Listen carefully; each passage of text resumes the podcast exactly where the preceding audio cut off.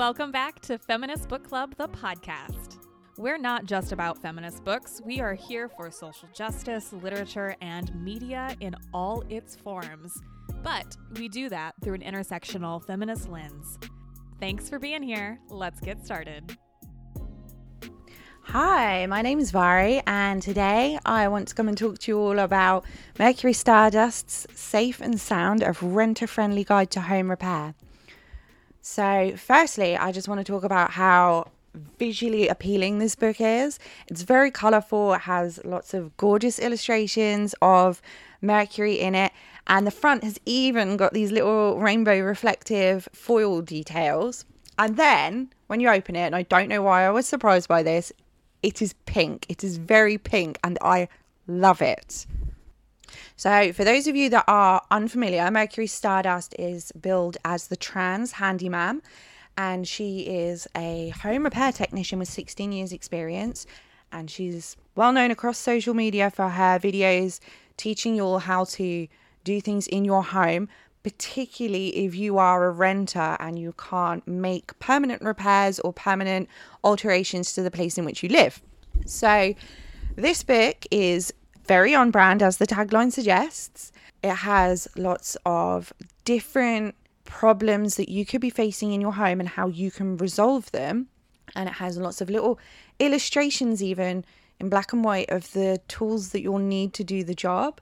And what I love actually is that throughout the book, every different section and different problem that you encounter in the materials section, it always pictures the tools that you will need just in case you're not familiar, you've forgotten what a Phillips head screwdriver is or which wrench the adjustable wrench is, that kind of thing. I think there's a really thoughtful feature to the book. You also have written instructions and interludes of Mercury explaining the different sections of the book.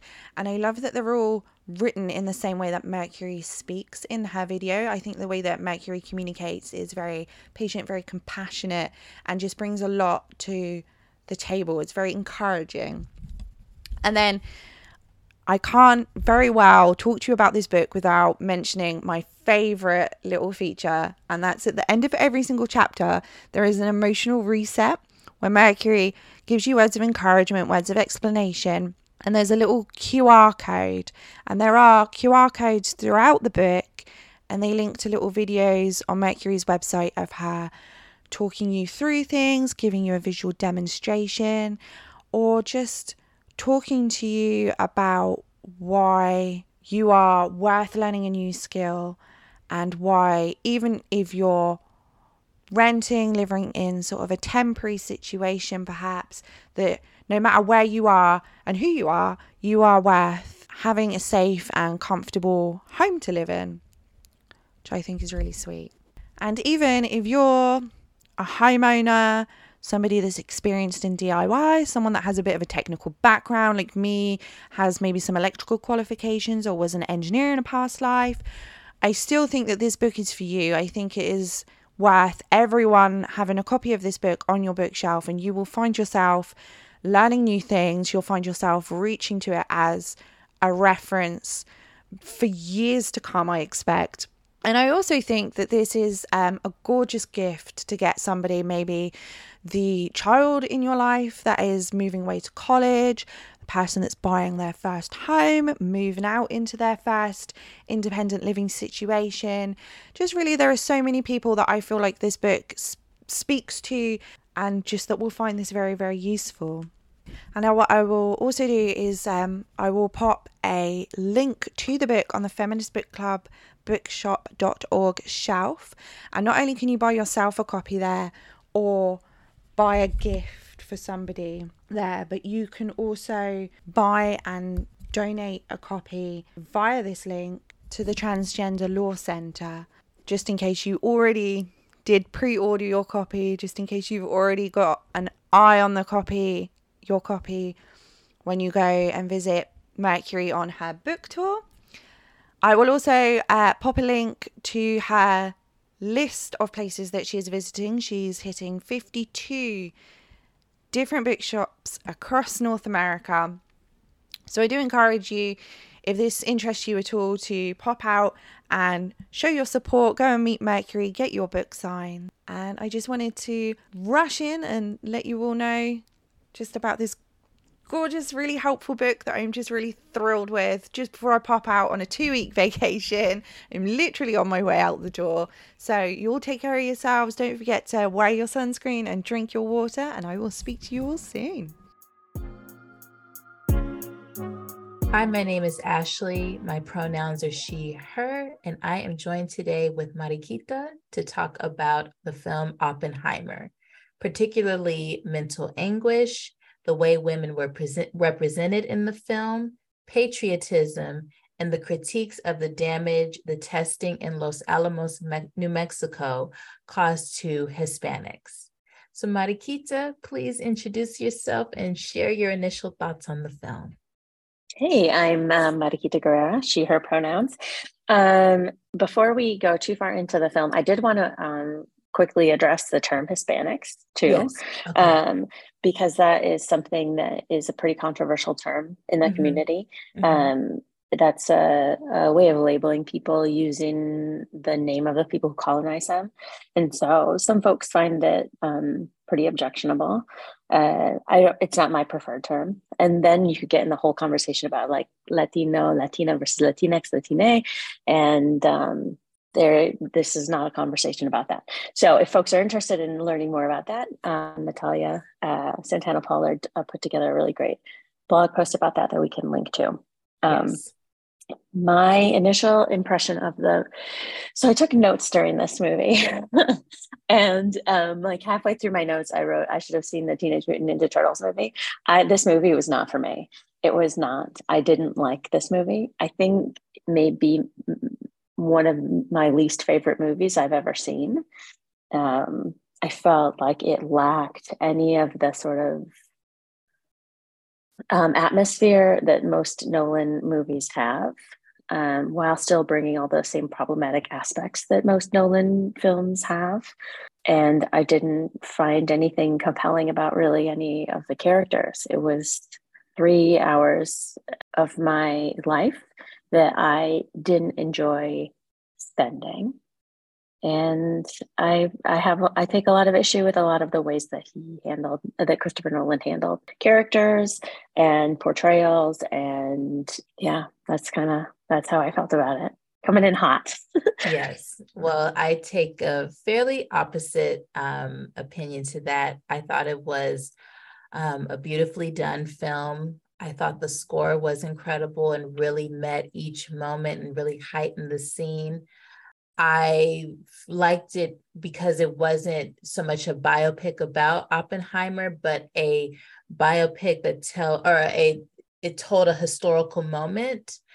Um, what Hollywood tends to do is kind of give you the the glossy or the sexy version of telling a story which is what we'll get into when we talk about the testing in Los Alamos, how that was truly neglected in the story.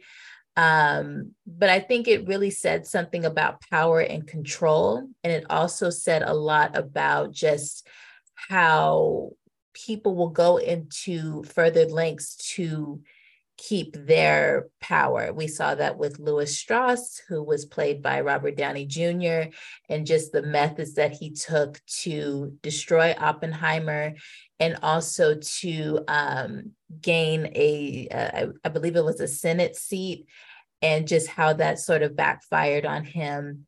Um, I wasn't the biggest fan of how women were treated in the film, but I do understand why they were treated the way that they were in the film.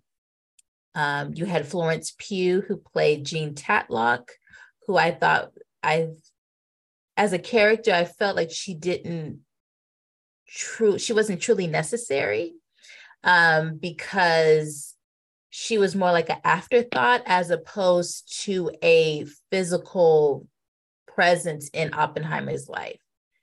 Women in this film were, and in this era, um, you know, the, the 30s and the 40s going into the 50s were either childbearers or pleasure pleasers. Um, you know, they weren't the the stars of the show or the brains or anything like that. They weren't supposed to really be in the in the vicinity with these men. They were just kind of like at home, miserable.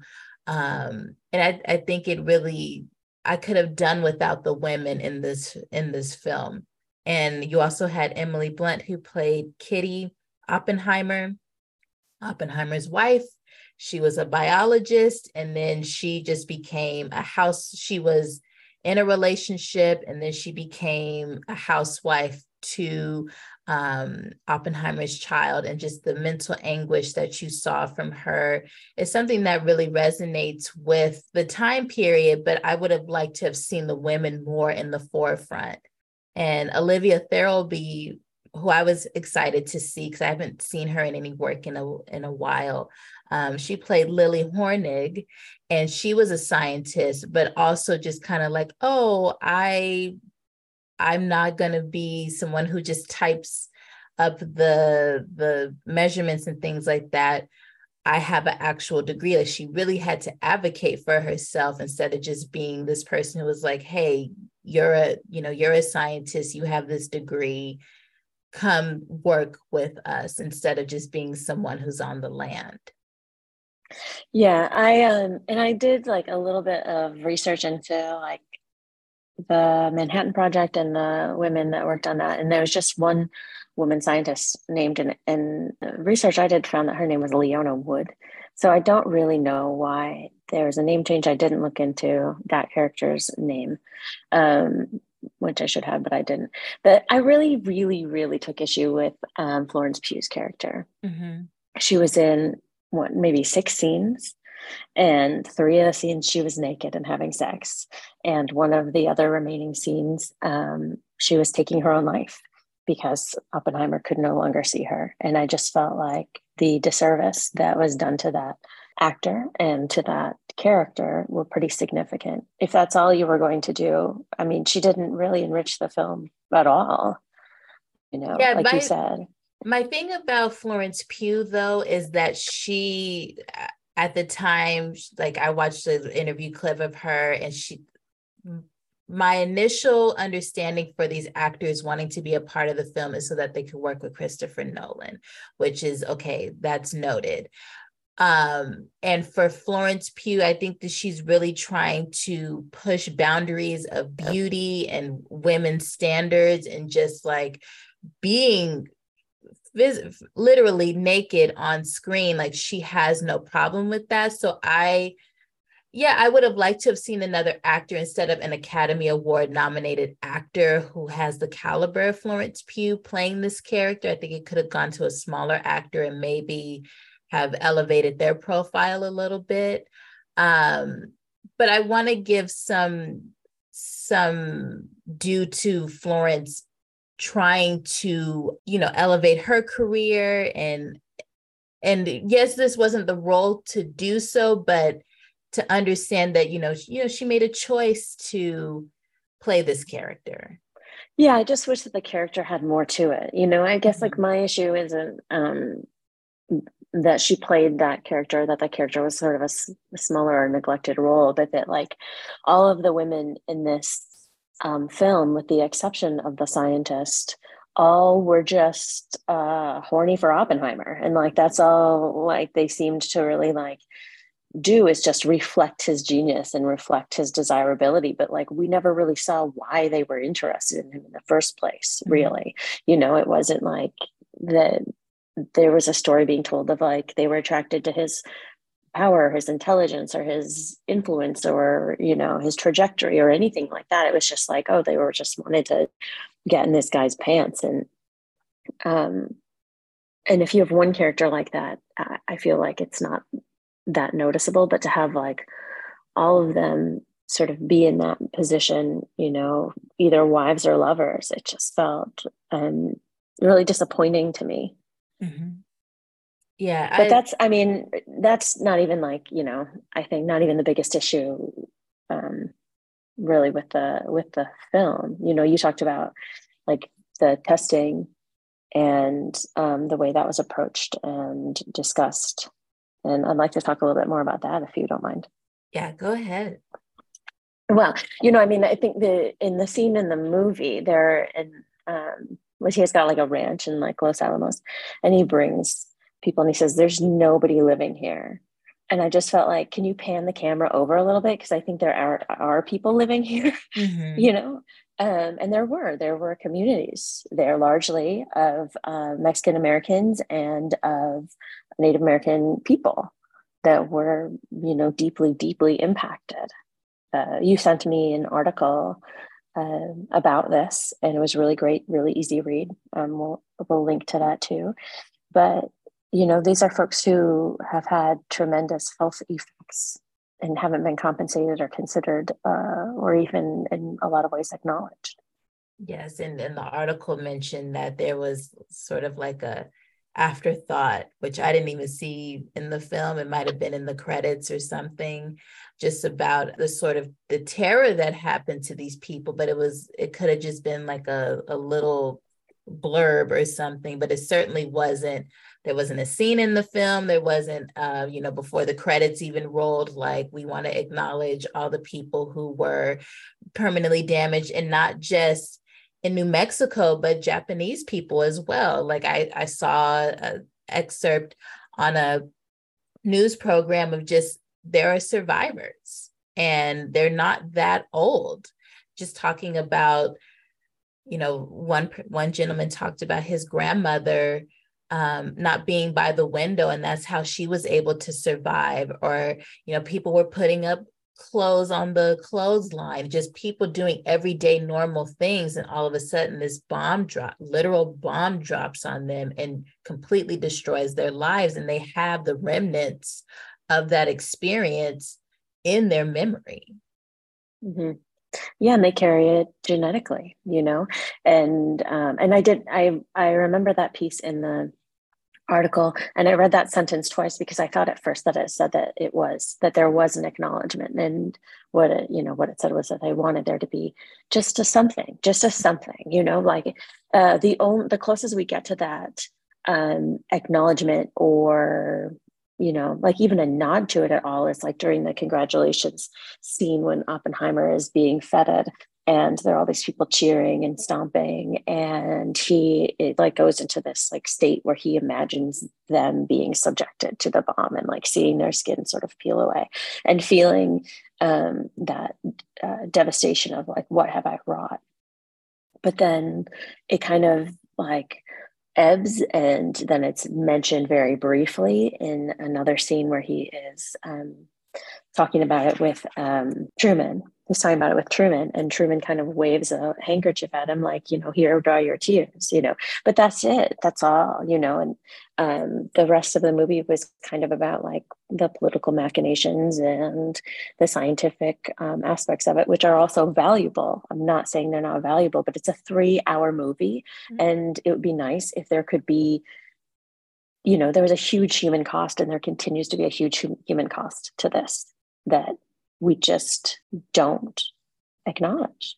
Yes. And this film is based off of the biography American Prometheus. So it's also um, it's aligning the book a bit with or aligning the film a bit with this book. And yes, I think um, you know it, it would have been nice to have those acknowledgments, but again, as I as I mentioned, you know, Hollywood tends to just show the glossier sides of things. But at what point can you just acknowledge, especially with the information and what audiences desire now is to have a full scope, even if it is the uglier sides of history, to really just give like a, you know, one or two scenes about just like the aftermath or just the during of it, or, you know, not just these 10 white men who were just like, okay, this is what we're going to do and this is how we're going to save America. Yeah, this was, I think, maybe the whitest, malest movie I've ever seen. I've not ever, not ever at all, but like in a long, long time. Like the, the first um, woman doesn't have a speaking line until over 20 minutes, and the first person of color doesn't have a speaking line until like over an hour in, and then never has another one. Like it just was um, really sort of a it, a little jarring, I think, mm-hmm. you know, because there were people of color that were involved in this. There were women that were involved in this. And um, yeah, I just wanted those pieces to be like a little bit more fleshed out. And then I also think about how Christopher Nolan is British and the star of the film who plays the title character, Cillian Murphy, is an Irish actor. So that also adds an element of okay, you have this British man making the film and the Irish man leading a film that is an American story. And I know that also a lot of people have issues with that. Not maybe not necessarily with this film because it gives this idea of white men saving the world, whatever that looks like, or what it looks like to them. But it's also just like you're kind of outsourcing other people telling a, a uniquely American story. Yeah. What do you think that this film had to say about patriotism? Well, the scene that you were talking about where Oppenheimer is feted um, you see people waving American flags, and they're kind of like in this cabin in the woods situation. That was the first time I actually saw a black person in this film. There's there's a there's a pan of one black man in a sea of white people. That's how you're able to see him. But what my idea of patriotism in this film watching it was just okay we're going to do whatever it takes to be number 1 the rush to and the funding to have this project come alive was because Russia was already ahead in making an atomic bomb and Hitler at the time was invading Germany. And it's like okay well we can't let the other countries do what USA, we're number one, should be doing. So you get the funding to do this project because other people are already months ahead. You see um, the general played by Matt Damon, who's who wasn't the general at the time, but he knew that this project would get him to an upper echelon um, in his military ranking.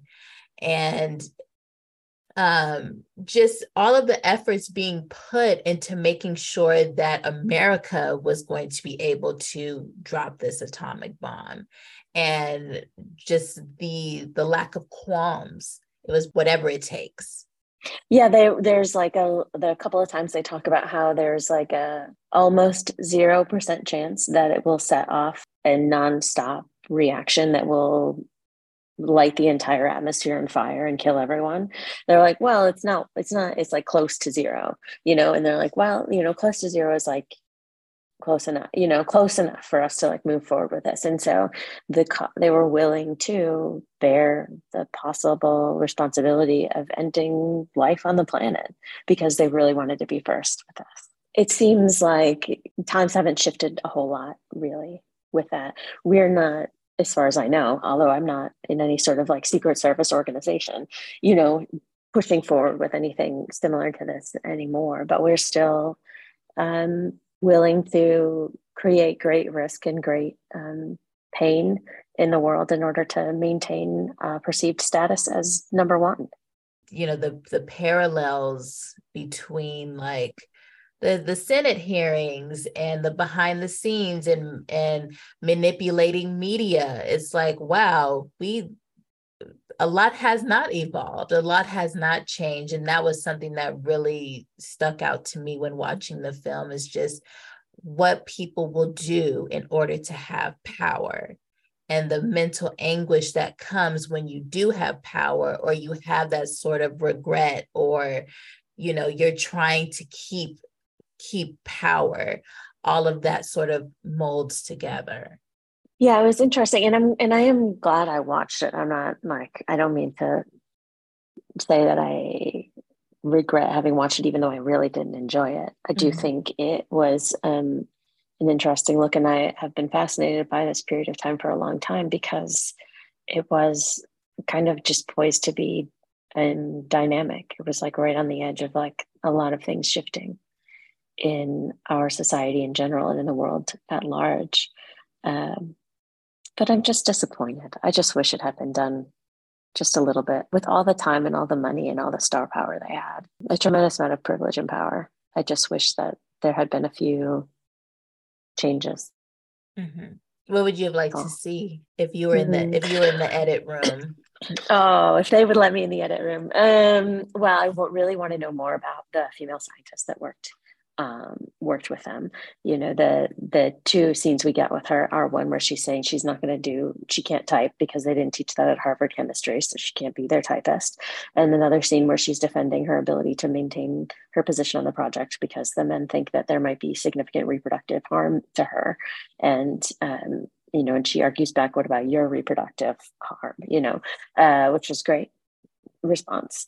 Um, but you know like what what more did she contribute we see a lot of the men contributing a lot of things on this project and we see a lot of the interpersonal dynamics between them but we didn't really get that with her mm-hmm. and i mm-hmm. wish there had been more of that um, i wish there had been a little bit more i mean definitely a little bit more about the communities in the area there's like a couple of mentions of the folks that are living in the area just with um, Oppenheimer saying, well, sometimes Indians come up here to do burial rites. Mm-hmm. And after uh, they were done with the testing, saying we should give the land back to the Indians, is what he said, you know. And um, Truman says, no, let's build it back up. Um, you know, the the there's such passing mentions that like you you I know you knew about it. Like, give us a little bit more about that, it would certainly even create more dimension with Oppenheimer's character and with the other characters that are involved. It wouldn't detract from it at all. You know, there were other scenes you could have cut that felt sort of repetitive to me that um, created space for these other conversations or these other dimensions or these other pieces of like real life that were co-occurring at the same time. I'm not asking for a revisionist history, right? I'm not asking for them to like uh, portray women as like equals because women were not seen as equals. I'm not asking them to like be empathetic towards the plight of the native peoples because they weren't. And but to show a little bit more of that, I think would have really made the movie a lot more dynamic. So that is our conversation about Oppenheimer. Any lingering thoughts? No, just thank you for facilitating this. It was great talking with you, and it was nice talking with somebody who had a different um, perspective from Well, I, I appreciate that you, you know, you said what you needed to say, and you know, it your points don't need validating. That you know, oh, like oh yeah, your points are great. You know that, and you shared them, and you, you know, you stuck to what you felt, and um, you know, Hollywood take listen you know make don't don't do revisionist history but don't you know sugarcoat pieces either for the sake of a story. You know tell a fully fleshed realized story that includes that's inclusive. Yeah.